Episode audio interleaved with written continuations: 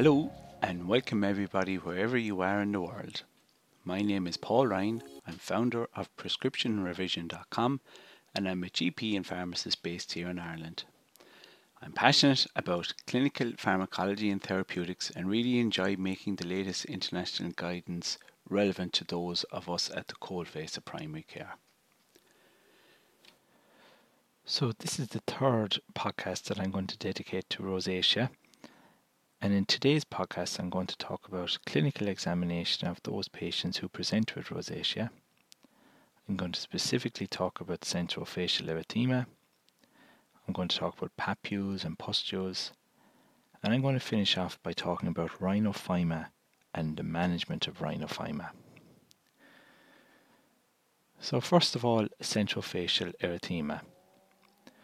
So the patient has chronic, persistent redness of the central forehead, the nose, the medial cheeks, and the chin. Sometimes the ears and lateral face, as well as the neck and scalp and chest, can be involved, but the majority of times it, it's the central facial region. So we say the forehead, the nose, the medial cheeks, and chin.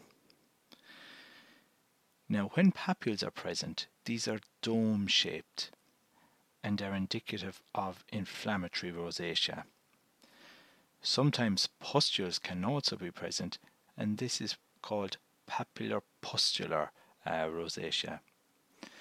Now, inflammation can sometimes extend to form plaques, although that is more rare.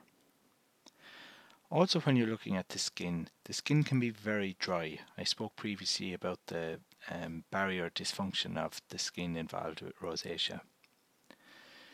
You also have sparing of the perioral and periorbital skin. Now, over time, telangiectasia may develop, and these are visible enlarged or dilated cutaneous blood vessels. Also, just to mention the erythema, it initially may be intermittent, um, but this central facial erythema can become permanent.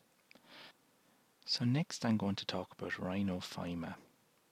And rhinophyma is marked thickening of the nasal skin, and this is due to tissue hypertrophy. So patients present with an irregular nodular overgrowth of their nose, and this is due to a build-up of boggy, lumpy tissue. Now, it affects some patients with rosacea and it tends to pre- um, predominantly affect adult men. If you look closely at the nose, there will be prominent blood vessels. So, these blood vessels can be thin and red, like telangiectasia, or as larger and purplish in, in colour, due to venolectasia. Now, as well as the prominent blood vessels, there are also prominent pores, and this is due to sebaceous hyperplasia, and the follicles tend to be dilated as well. The skin itself is oily, and it can cause serious disfigurement um, due to the enlargement of the nose. It had previously been unfairly called whiskey nose. And just it's worth remembering that phymatous changes can also affect the chin, the forehead, cheeks, and the ears. Now, just to mention the management of rhinophyma, the best approach for early management of rhinophyma is actually unknown. Patients should be referred to plastics for debulking, and the plastic surgeons debulk um, the area affected either via dermabrasion, curettage, or shave excision, or else they can also use CO2 laser ablation.